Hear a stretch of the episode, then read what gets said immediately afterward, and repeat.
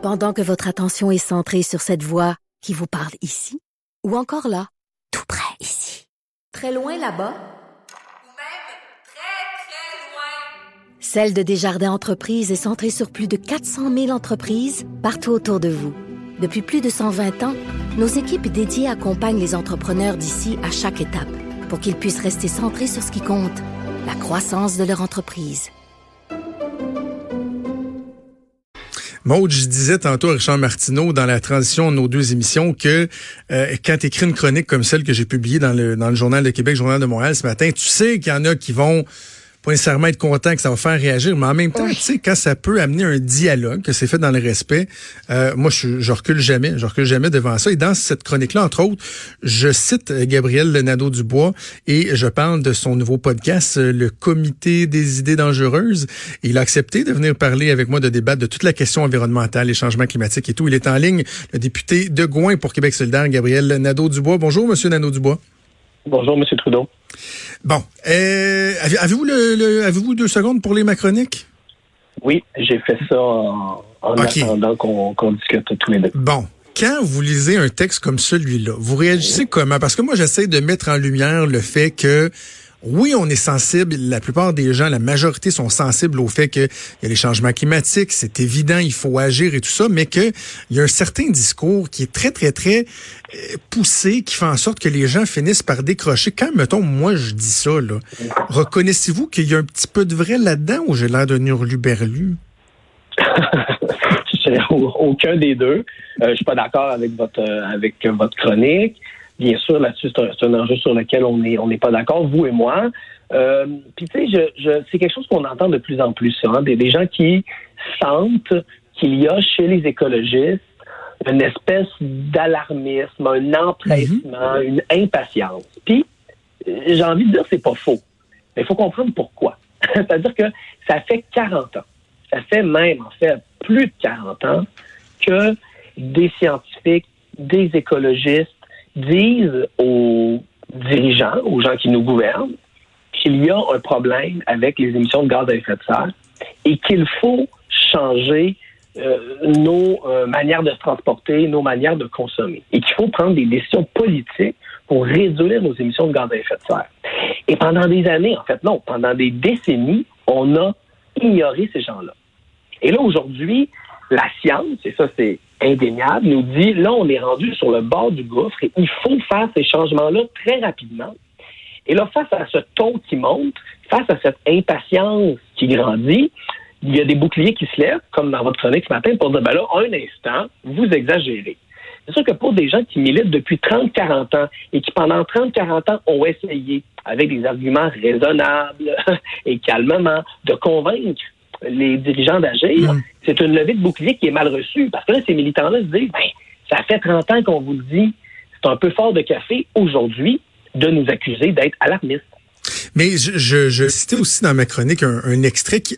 Je, je- suis très sincère quand je dis ça. C'est pas, euh, pas pour faire du spectacle qui m'a vraiment jeté à terre quand j'ai entendu une jeune, une jeune femme dans un reportage à TVA il y a deux semaines. Il parlait, c'est un reportage sur la, la notoriété de, de, de Greta Thunberg, ce qu'elle, qu'elle voulait dire pour, pour les gens ici au Québec. Et cette jeune femme-là, qui semblait être une cégepienne, peut-être universitaire, disait le plus sérieusement du monde, moi, je me demande à quoi ça sert d'étudier, de poursuivre mes études parce que, tu sais, dans le fond, euh, on peut peut-être crever dans pas long, là.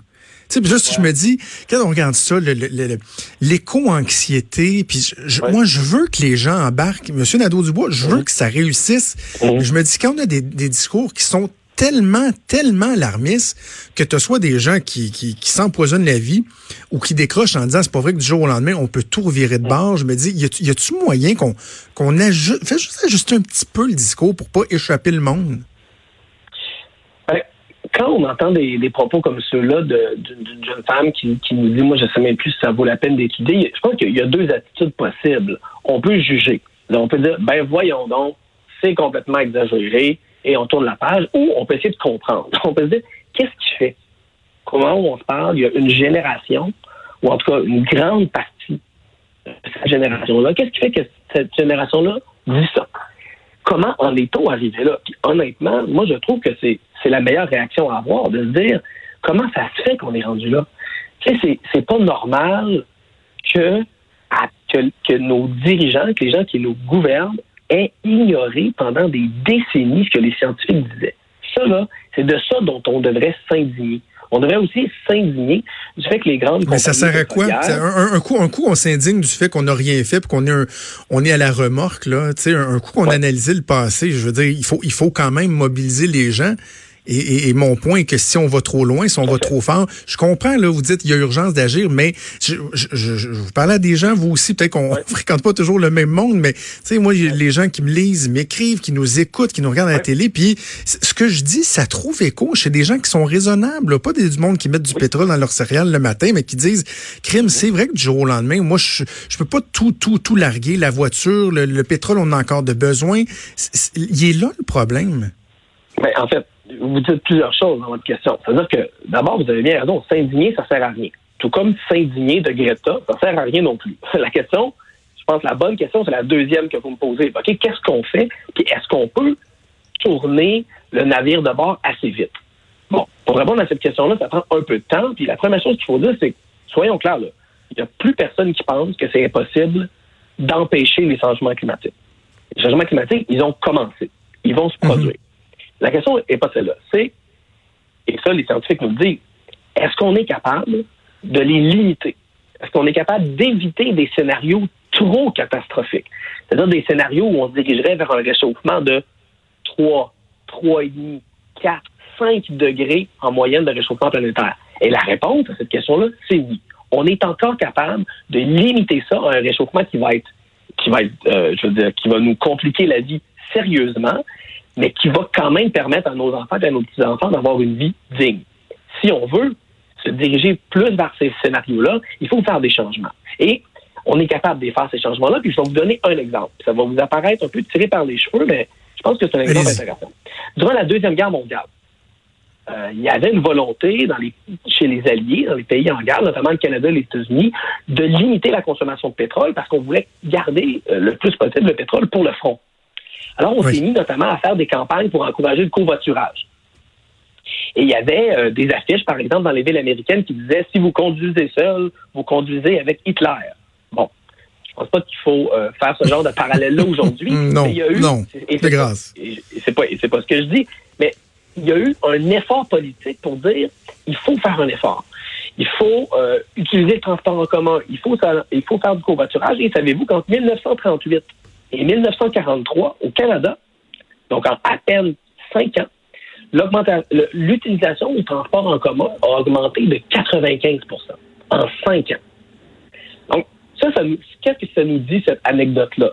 Ça nous dit que quand on veut, quand il y a une volonté politique, quand on se mobilise tout le monde, on est capable de changer nos habitudes rapidement, mais pour ça, ça prend de la volonté politique et surtout, ça prend un leadership des gens qui nous dirigent. Et ça, en mais, moment, mais, en même temps, monsieur, monsieur Nadeau-Dubois, ça prend des, des, réponses à certaines questions. Et je vais donner l'exemple de, de votre podcast, euh, le Comité des idées dangereuses. J'invite les gens à aller le voir. Il y a plein de façons de, moi, j'ai regardé sur YouTube. Les gens peuvent le télécharger. C'est super intéressant. Le son est bon, c'est bien réalisé. Euh, euh, rien à redire. Vous, vous receviez Patrick Bonin de Greenpeace. Puis la question, c'était, est-ce qu'on devrait interdire la vente et éventuellement l'utilisation de voitures, non seulement à essence, mais même les, voitures hybrides. Évidemment, Patrick Bonin de, Greenpeace est favorable à ça.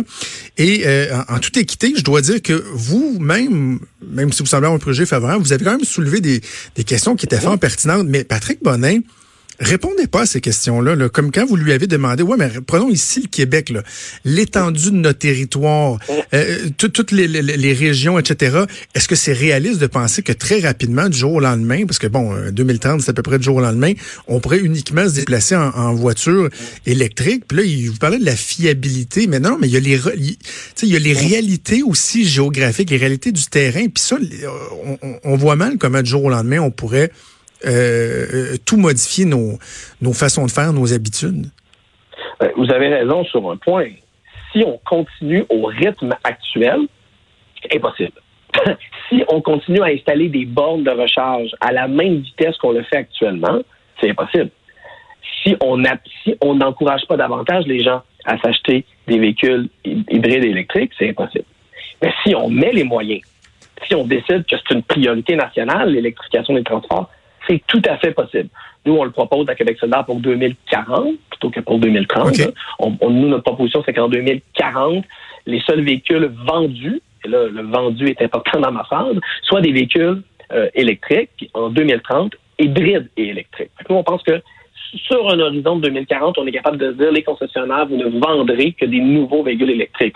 Mais c'est sûr que c'est des objectifs ambitieux et que pour les atteindre, il faut mettre les efforts. Mais je vous ferai euh, remarquer que beaucoup de pays dans le monde ont des, des objectifs beaucoup plus ambitieux. hein. La, la Californie le prévoit également pour 2040. Nous, c'est le même objectif qu'on a. Pour l'Écosse, c'est en 2032. Pour l'Irlande, c'est en 2030. Pour la Norvège, c'est en 2025. Eux, c'est vraiment les leaders mondiaux. Pour la Grande-Bretagne, quand même pas un pays éco-socialiste, la Grande-Bretagne, ces temps-ci, là, c'est pour 2040. Puis les Pays-Bas, c'est également là, la fenêtre 2025-2030. Là, je pourrais continuer longtemps. L'idée, Oui. c'est de dire, c'est pas, c'est une idée, puis ça me permet de plugger mon podcast. c'est une idée Ben, je l'ai fait aussi, je l'ai fait aussi, là. oui, c'est ça. c'est une idée qui peut avoir l'air dangereuse, mais quand on prend la peine de la creuser, on se rend compte qu'en fait, il y a plein de pays dans le monde qui vont le faire. Et si on avait un gouvernement qui mettait vraiment ça au cœur de ses priorités, on pourrait y arriver. Moi, j'en ai aucun doute.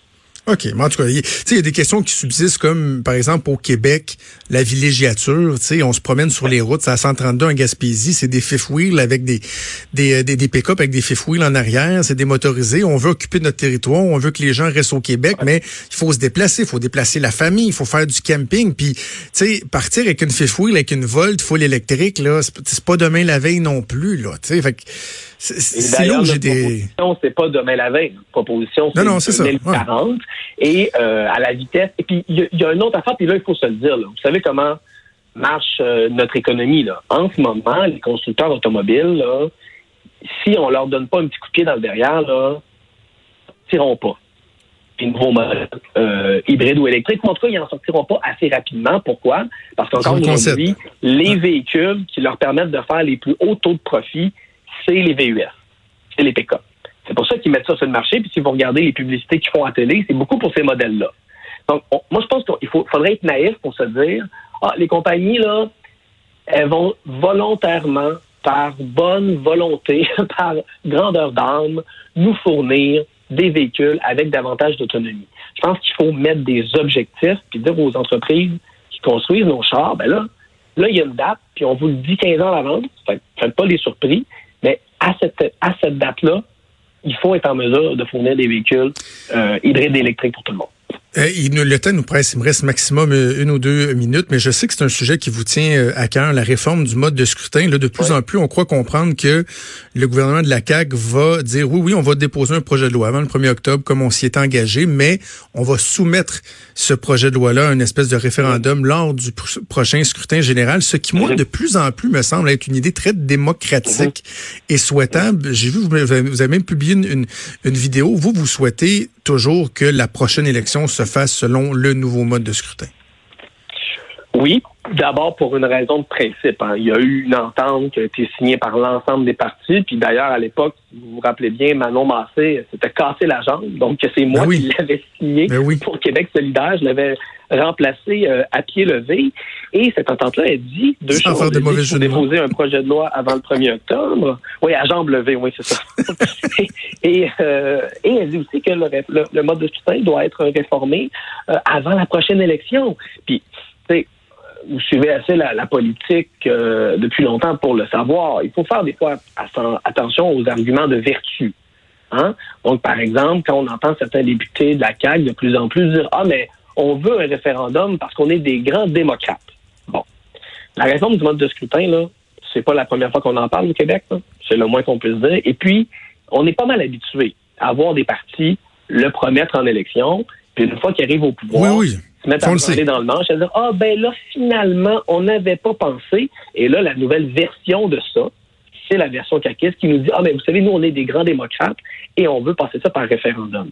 C'est pas très sérieux. Là. Il y a eu des consultations au Québec sur la réforme du mode de scrutin en 1970, en 1979, en 1981, en 2001, en 2003, en 2005, en 2017. Ça commence à faire beaucoup de Mais, consultations. mais, mais Puis oui, la je le sais, mais est-ce que, plus que la population... dire, on veut pas qu'on on n'est pas dans les comités puis les consultations, on est des gens d'action. Monsieur Legault monsieur- aime beaucoup se présenter comme ça. Je Là-dessus, sais. ah ben, tiens donc, tout d'un coup, c'est des grands démocrates. Moi, je trouve mais, mais Monsieur Lindo Dubois, l'argument que vous, vous mettez de l'avant, c'est vrai qu'on le connaît bien. Là. Entre autres, quand les libéraux étaient là, personne ne voulait perdre sa job. Fait que tout d'un coup, ils disaient, oups, non, la réforme, ça a fonctionné. Puis on le au fédéral. Justin Trudeau a fait la même chose. C'est vrai.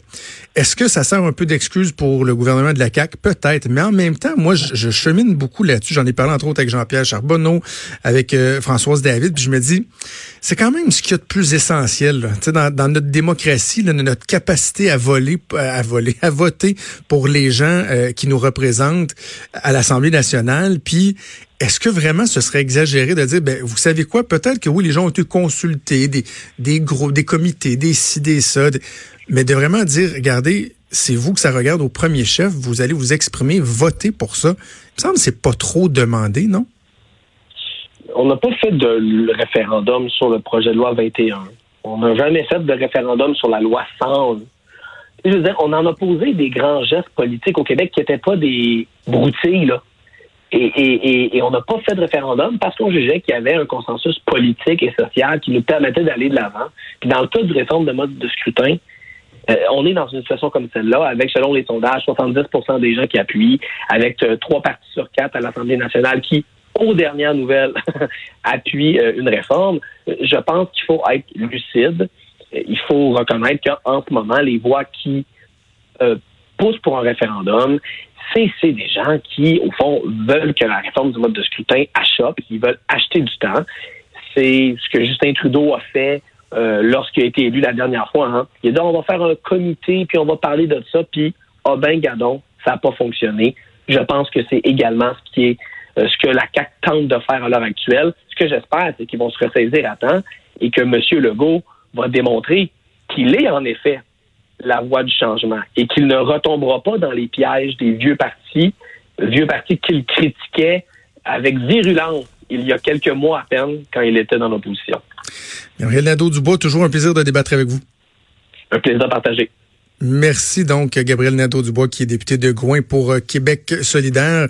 Euh, oui, on va continuer à jaser d'environnement, de réforme du mode de scrutin. Mais pendant ce temps-là, Maude, il y a le premier Trudeau euh, qui a finalement commencé son point de presse. Juste aller voir un instant de, de, de quoi on jase avant d'aller à la pause.